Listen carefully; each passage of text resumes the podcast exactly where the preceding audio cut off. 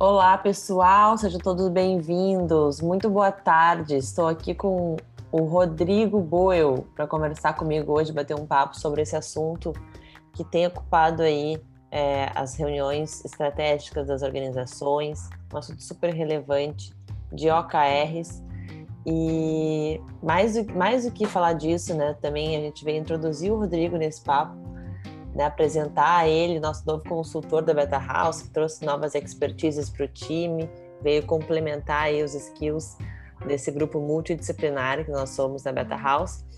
E, Rodrigão, é, fica à vontade para te apresentar, falar um pouquinho brevemente sobre ti e, enfim, trazer algumas informações que tu acha que são relevantes. Legal. Pô, é meu primeiro podcast, é legal essa experiência, né? Ainda mais conversando contigo e falando sobre um assunto que eu acho que não só está na moda, mas é um assunto que é muito legal, né? É, os OKRs eu tive a oportunidade de conhecer em 2017, né? De alguma forma eu venho trabalhando já nas empresas na questão de implantação e principalmente até numa transição, né, de entender qual o nível de maturidade das empresas para implantar o método, né? Eu sempre digo que o OKRs ele não é um manual, né? Não é eu pegar e ler na internet, ou ler um livro, ou conversar com quem já implantou e querer implantar na minha empresa. Existe um nível de maturidade que a gente precisa, né? E ao longo da minha experiência eu percebi isso muito forte por conhecer várias empresas com maturidades diferentes, com cultura diferentes, né, de segmentos diferentes. Então todas essas diferenças elas precisam ser levadas em consideração para que a gente tenha uma boa utilização e que isso seja uma solução, não um trauma. Né? Uhum. Sim, então... porque qualquer ferramenta também se aplicada no momento errado, né, Rodrigo, da forma errada, simplesmente querer fazer um Ctrl C, Ctrl V, dependendo do ambiente, do contexto, não se aplica, né? Essa análise de cenário, essa compreensão mais profunda, ela é essencial para toda e qualquer intervenção organizacional. Exatamente, e, e é engraçado, claro, porque eu sempre digo, a, a, a gente tem uma compreensão bem lógica de que as coisas precisam de tempo. É que nem quando tu vai construir uma casa. Não tem como colocar o telhado antes de fazer um bom alicerce. E algumas soluções que a gente vê algumas empresas utilizando, a gente já quer ir direto para o telhado, já quer saber como é que é o resultado, já quer implementar a solução de uma forma completa, em tempo recorde, e a gente precisa ter constância né? É aos poucos entender, né? Aquilo que a gente fala até mesmo de metodologias ágeis, né? A questão de a gente ir pilotando, a gente tem que ir implementando e tirando as lições aprendidas daquilo que a gente está fazendo. É dessa forma que a gente vai sentindo o que está dando certo e o que precisa ser ajustado, né? Então, cada caso é um caso, né? A gente não pode simplesmente pegar e replicar né? Não é o copia e cola como tu falou, né? Copia e cola não dá certo para trabalhar com nenhum método, nenhuma ferramenta. Né? O Rodrigo até uma forma bem conceitual, assim, para quem está ouvindo e daqui a pouco não está familiarizado com, com, a terminologia, com, com a sigla, né, OKR. O que, que é, afinal de contas, o OKR? Conta para nós assim, como é que tu veio conhecer, como é que tu caiu no, nesse assunto de OKR, enfim, contextualiza aí para gente. Legal. O, o, o, os OKRs eu conheci em 2017, assim, de uma forma mais aprofundada, de uma forma prática. Eu tinha um grupo de amigos que eram empresários, né, e que estavam abrindo as suas empresas. É, era, não, não se chamava ainda, ou eu não conhecia ainda de nome de startup, mas eram algumas startups de amigos e a gente criou um grupo para poder discutir algumas coisas principalmente em relação ao dinamismo que essas empresas menores, né, estavam buscando na questão de se estruturar rapidamente, de ter um bom produto, um bom serviço, de entender o que o seu cliente queria e daí sim sentir que estava apto a entrar no mercado de uma forma competitiva. E daí ali foi onde eu comecei a conhecer mais a forma como eles estavam trabalhando e daí eles tinham uma clareza muito grande de quais eram os objetivos que eram prioridade deles a serem trabalhados em ciclos pequenos. E isso foi uma coisa que me chamou a atenção, porque eu vim de empresas tradicionais que quando a gente falava em estratégia, a gente falava num plano estratégico de 5 a 10 anos, onde existia um mapa estava na parede da diretoria ou em algumas salas da empresa que tinham de 10 a 12 objetivos. E muitas vezes a gente olhava para aquele mapa, a gente ficava meio perdido sem saber o que, que era prioridade, se era um objetivo, se era outro, de qual dimensão. E daí os OKRs foi algo que assim me chamou muita atenção, né? O OKR ele é a junção da palavra objetivo, né, o O de objetivo, e KR de resultado-chave. Então, ele é um sistema de gerenciamento de metas, onde eu defino claramente qual é o objetivo que eu preciso direcionar o meu time ou a empresa para que juntos a gente canalize esforços e energias para concretizar aqueles objetivos, e são poucos. A gente normalmente acaba elegendo por ciclo em torno de 3 a 5 objetivos.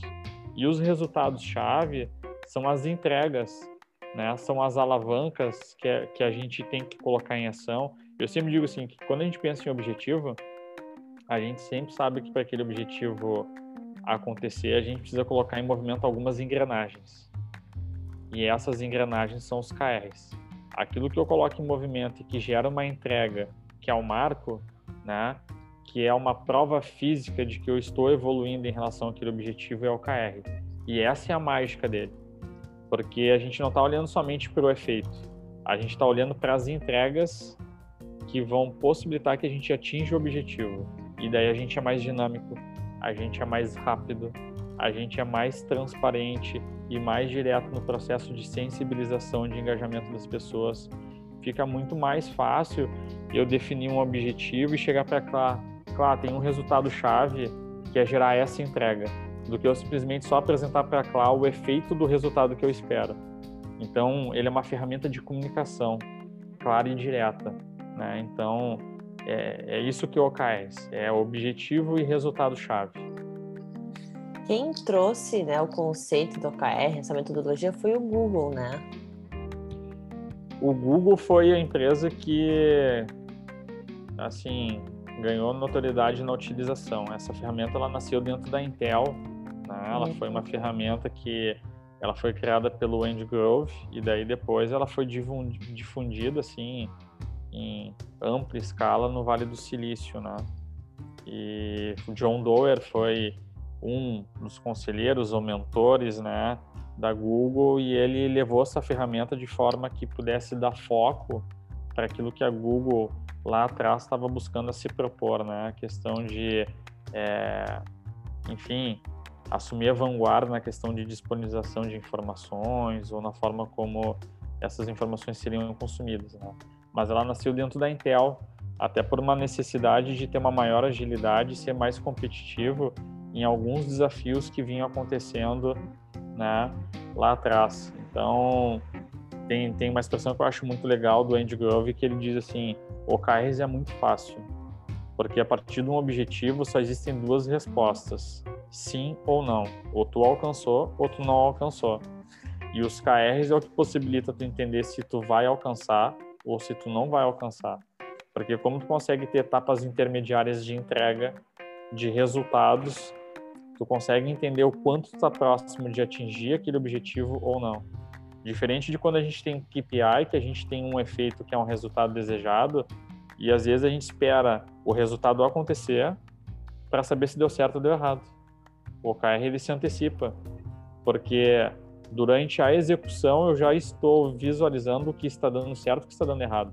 Eu não vou esperar para ter o desfecho lá depois de 30 dias ou depois de 12 meses. Sim. Eu me antecipo. Eu, eu penso que como tu falou, né? Quando a gente espera no longo prazo para dizer se sim, se não, se alcançou, se não alcançou, se a pessoa bateu uma meta, se não bateu uma meta, é, isso pode gerar até uma frustração no próprio colaborador, né? E fica naquela cultura de, de vou dizer de achar culpado, mas muitas vezes é um pouco isso, né? De, de achar o responsável, onde foi o erro, sendo que já passou muito tempo né, do fato, ou o fato foi construído no, né, no, durante o ano, durante né, o tempo que foi passando, seja o semestre, seja o ano. E quando o OKR ele traz esses ciclos menores, né, de três meses, né, Rodrigo? Isso. É, isso te dá essa possibilidade de tu aprender mais com, com as falhas ou com o processo que está sendo realizado, né? Entender mais as variáveis e poder fazer ajustes, né? Conforme esse período vai se desenrolando. E isso imagino que alivia essa cultura também do, de apontar o erro, de achar o culpado, de daqui a pouco é, ver que não deu certo tarde demais, né? Claro, a tua colocação é muito assertiva. Ah, tem, tem algumas coisas que as empresas ainda não aprenderam, que é comemorar vitórias, é comemorar erros, mas erros que se buscou ser muito assertivo, que se buscou se diferenciar, é a gente comemorar a, a, o aprendizado, né? Não tem nada melhor dentro de uma empresa como uma ferramenta de estímulo, né?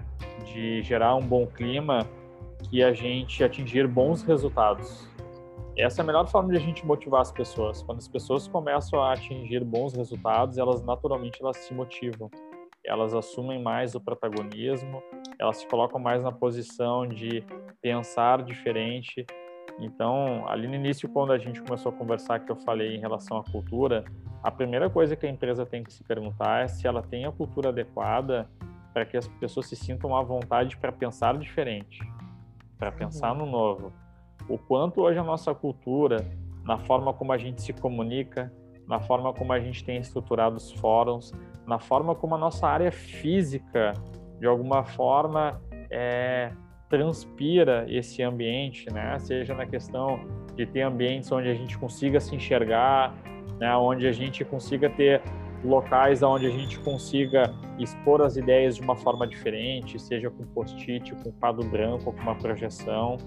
E isso está muito relacionado a criar um ambiente criativo, né? Eu estava vendo esses dias que a maior dificuldade das empresas em ter em terem processos criativos é porque basicamente os rituais, as reuniões, todas elas seguem ritos tradicionais e isso uhum. mata a uhum. criatividade. É verdade. É e eu vejo, eu vejo também, Rodrigo, só te complementando, é, não só uh, reuniões e fóruns e rituais em modelos tradicionais, mas muito deles, muito desse tempo desses fóruns baseado olhando para o retrovisor, né? Olhando para o que aconteceu, em vez de em vez desses fóruns estar tá, estarem impulsionando essa visão de futuro que a gente tanto quer ver nas pessoas, nos profissionais, nos líderes, nas equipes, a gente fica ainda olhando para o retrovisor entendendo, tá, mas o que aconteceu lá atrás, mas, né, poxa, então, é, pouco se discute sobre o futuro, muito se precisa e pouco se discute, na verdade, né? E, e essa ideia de a gente olhar para o retrovisor, ó, olha como são as coisas. Se eu estou olhando para trás, aquilo que vai ser a forma de eu provocar as pessoas numa reunião é a gente tentar entender o que a gente pode fazer, porque o que eu estou carregando é uma análise crítica em relação ao que aconteceu ao passado. Então, na ideia de eu resolver ou de eu melhorar, eu estou tentando entender o que eu posso fazer. E o OKR, a cultura que a gente tem que montar, é a gente pensar o que a gente precisa fazer, não o que eu posso. Posso é rotina está carregando o passado, está buscando pequenas melhorias que talvez algumas vezes não chegam nem incrementais, mas sim a correção de erros. Agora, aquilo que eu preciso fazer, eu estou pensando completamente diferente. Eu estou buscando enxergar as coisas pelo ponto de vista não só de quem está dentro da empresa, mas trazer informações de fora do meu cliente, das partes interessadas e entender o que, que eles esperam que a gente venha fazer.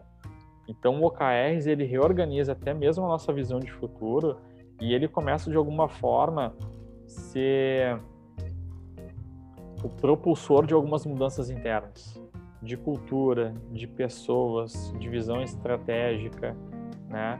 de atitudes, né? na questão de eu entender que o teu desafio não é teu, é nosso. E a gente começa a criar um vocabulário que ele é consequência daquilo que a gente quer passar em termos de mensagem cultural o resultado é do todo, ele não é da parte.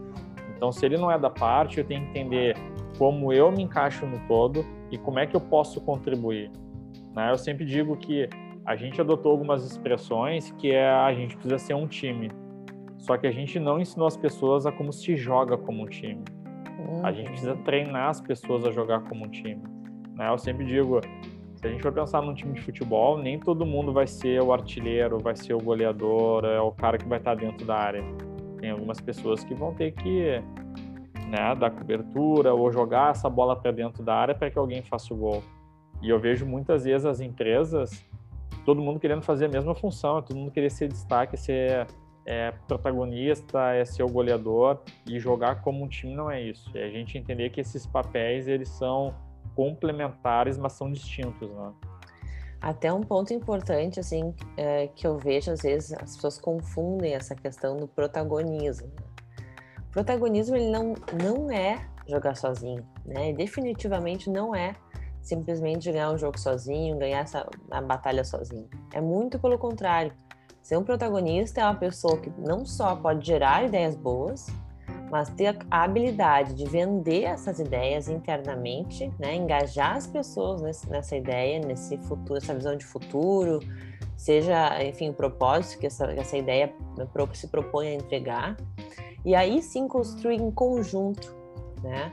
Acho que esse é o verdadeiro protagonismo, né? Aquele cara que consegue tangibilizar, aquele profissional que consegue colocar é, para acontecer alguma coisa que um dia era só uma ideia, né? Mas que trouxe, mas que vendeu internamente, que validou, que mostrou que fazia sentido, que tem um propósito por trás, que engajou as pessoas para fazer junto. Então, o protagonismo ele tem muito a ver com essa questão coletiva, né? De colaboração. Total, é que faz a diferença, né? Ah, eu acho que é muito legal quando tu te sente num time forte, numa empresa forte, principalmente quando tu consegue enxergar que a união dessas áreas, dessas estruturas é o que torna essa empresa grande, né? E daí tu tem aquele senso de pertencimento, senso de orgulho, né? É daí que os valores correm, né? O que a gente fala, né? Correm pela a, a corrente sanguínea, tá no DNA. É esse sentimento de pertencimento, né? E não tem como a gente trabalhar com uma ferramenta como o OKRs, que é uma ferramenta democrática, que trabalha com transparência, que gera foco, que gera compromisso, se a gente não tivesse ambiente, né? Compromisso é uma coisa que eu vejo assim, a gente fala e a gente fala para muitas coisas, mas se a gente for pensar no fundo o quão, o quão o, o quanto forte é essa palavra, a gente vai entender que para dentro das organizações a gente precisa até mesmo às vezes entender ou ressignificar essa palavra para que a gente tenha um entendimento que seja um entendimento compartilhado. Porque quando eu me comprometo, não existe meio comprometimento. Se tu tem uma meta, se tu tem um objetivo e tu, e tu chega assim para mim, Rodrigo, eu preciso da tua ajuda, e eu digo assim, tô contigo, né, me comprometo, eu não posso no final do mês chegar assim, pois é, não deu para fazer, aparecer outras coisas. Ou a operação roubou meu tempo, ou outra pessoa me pediu tal coisa, eu tive que fazer. Comprometimento, tu te compromete com uma pessoa, não com várias pessoas, porque senão tu não tem compromisso com ninguém. Então, os OKRs trazem isso de uma forma que a gente consiga definir um foco e a empresa partir da visão de o que nós estamos nos comprometendo a fazer dentro desse ciclo. Quais são as coisas mais importantes a serem feitas? é, é, são essas perguntas que precisam ser respondidas pela diretoria, né, pelos CEOs, de forma que eles tragam um compromisso que eles querem compartilhar e querem que as pessoas se conectem ou se engajem em relação àquilo que elas estão definindo. E Rodrigo seria o OKR seria muito mais da construção, né, dessas metas é, da base para o topo, né, do que do topo para a base, é basicamente isso. É isso aí. Tem uma frase que eu acho muito legal, que é do Jobs, que ele fala assim: a gente contrata pessoas inteligentes para que nos digam o que fazer. O papel da diretoria é definir para onde a gente vai. E daí define lá ou as diretrizes ou alguns objetivos que orientem para onde todo mundo deve olhar.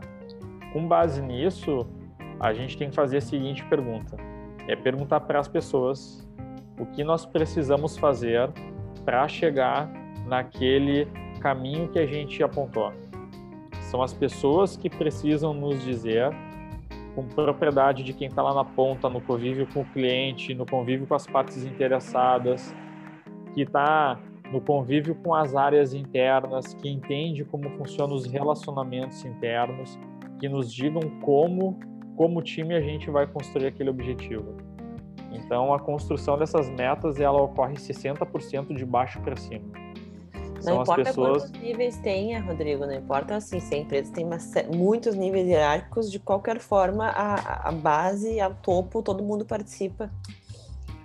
Isso, quando, quando a gente fala da base ali, a gente está a gente está aglutinando alguns níveis, né? A gente está colocando que nível de diretoria corresponde a 40% das metas que apontam a direção que a gente vai.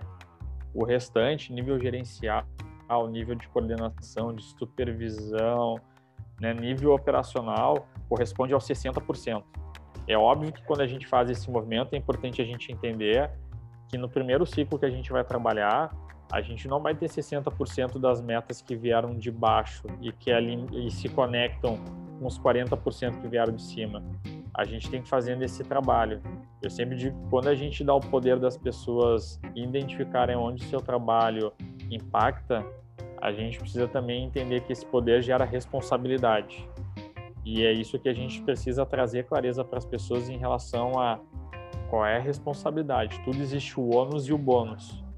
Mas na contrapartida, o OKR ele anda, digamos assim, com o irmão mais novo que se chama CFRs, que é uma ferramenta que potencializa a nossa capacidade de entregar os resultados-chave, que é a questão de, a partir da forma como eu estou me comprometendo, é eu entender o meu nível de responsabilidade. Então, o C é de conversa a cada semana eu vou conversar com aquelas pessoas que são responsáveis por OKRs que se conectam ao meu, para entender como é que está a construção daquele resultado, como é que está a construção daquela entrega, né, daquela, daquela meta. E eu vou dar feedbacks, feedbacks estruturados, só que esse feedback, ele é um feedback que a gente chama de inverso. É eu te perguntando aonde tu precisa de ajuda para que tu possa entregar mais rápido ou melhor, que portas eu preciso abrir dentro das dificuldades que tu está encontrando, de que forma eu posso me colocar à tua disposição para te ajudar no alinhamento com os teus pares ou com alinhamento seja nível níveis acima ou níveis abaixo. Eu passo a ser um facilitador da construção da tua entrega, né? E resultado é porque a gente busca um processo de autorreflexão em relação ao trabalho que tu está fazendo. Tu como dona daquele OKR, tu precisa ter um processo onde tu consiga entender se o quanto tu está colocando energia ou quanto tu está te empenhando para resolver aquilo. O quanto aquilo é desafiador. Uhum. Tá pensando em algo básico ou tu tá te desafiando e pensando em algo que é surpreendente? Qual é o nível da tua contribuição? como é que tu está querendo crescer, como é que tu está querendo te desenvolver. Então, esse processo de autorreflexão está relacionado a avaliar não só a entrega, mas a atitude da pessoa que está gerando aquela entrega. E é isso que traz assim uma, uma simbiose muito legal no desenvolvimento, na capacitação, no entendimento até mesmo do time que a gente tem dentro da empresa. Esse time aqui é para ganhar campeonato ou é para fazer ponto na tabela? A gente precisa muitas vezes entender que para alguns desafios a gente está colocando algumas expectativas maiores do que a gente tem capacidade de executar internamente. Então, óbvio que a gente busca desenvolver, mas a gente precisa ter clareza de quando eu preciso de um reforço, de alguém que possa somar. Né? Então, essas ferramentas possibilitam a gente entender isso também. É porque senão acaba sempre naquele ponto, né? Acabou o período, passou o ano, chegou lá, não atingiu. Aí fica de novo correndo atrás do rabo achando culpado e fica uma cultura aí ruim, né, onde as pessoas não se sentem confortáveis de trazer os seus pontos ou até de se desenvolver, né? Fica uma cultura mais punitiva, né, que, acaba, enfim, é, trazendo algo de frustração para os dois lados, o profissional e, e, o time, a equipe, o gestor que não conseguiu atingir, né, se frustra.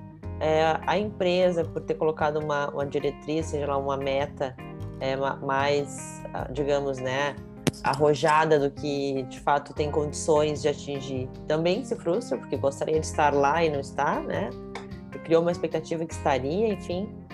É, então, essa questão é, do OKR, ele ajuda também a balancear uma, uma realidade mais possível, realmente possível, né, Rodrigo? Total. Eu, eu, eu, eu sempre digo assim, a gente precisa não só ter as pessoas certas nos lugares certos. E às vezes a gente tem pessoas que são muito boas tecnicamente e a gente às vezes coloca esse cara num papel gerencial, só que o cara não é um bom gestor, né? Então também tem que ter a, a, o entendimento de que a expectativa que eu criei em relação a essa pessoa assumir um outro papel, a expectativa é minha, né? E a verdade é que talvez a gente tenha que deixar algumas pessoas que são muito boas tecnicamente fazendo aquilo que elas são boas, né? Então, o OKR ele é uma ferramenta que possibilita a gente ter um entendimento da empresa, eu sempre digo assim, é uma visão 360.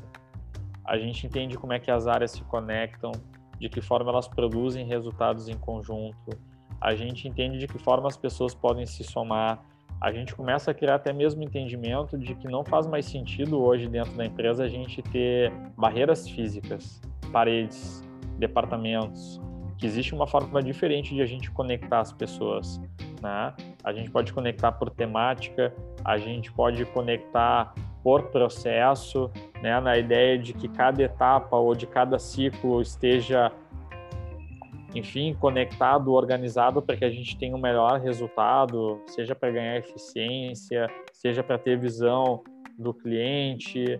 Então, existem muitas formas de a gente se reorganizar. Né?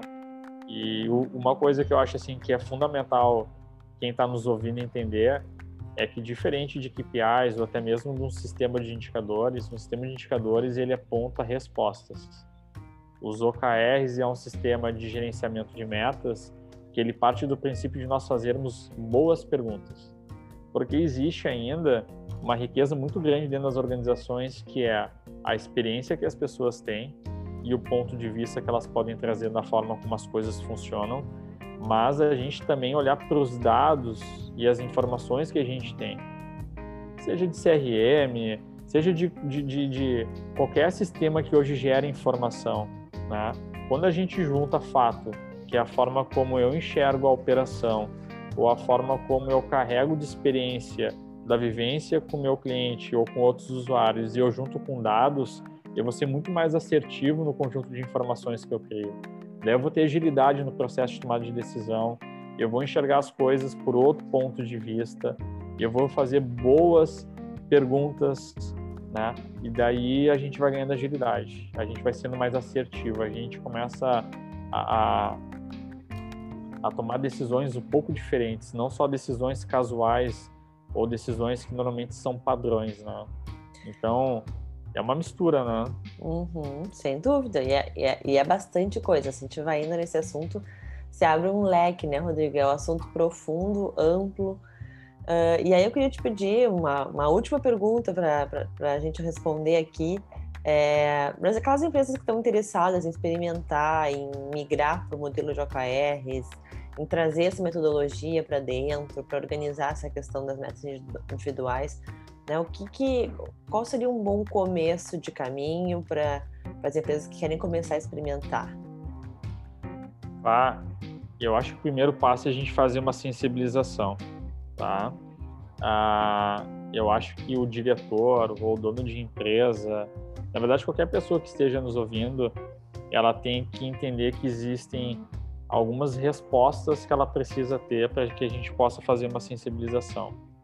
Mas vamos pensar assim, né? Vamos pegar o CEO que está nos ouvindo. Em relação à estratégia de negócio dele, se aquele é um norte, né? A direção que eu estou apontando, quantas pessoas ele entende que de uma forma espontânea vão caminhar para aquela direção, de forma natural. A gente vai perceber que muitas vezes as pessoas vão no sentido contrário ou vão ficar paradas no lugar, porque a direção que eu estou dando ela não é tão clara assim. Ela não diz como a gente vai para lá, como a gente chega lá, né? Isso porque as pessoas muitas vezes não entendem a estratégia do negócio, não entendem como é que elas fazem parte daquilo. Como é que a minha rotina do dia a dia, como é que os meus processos, como é que as minhas habilidades contribuem para a construção daquele futuro. Então isso a gente tem que ter um entendimento.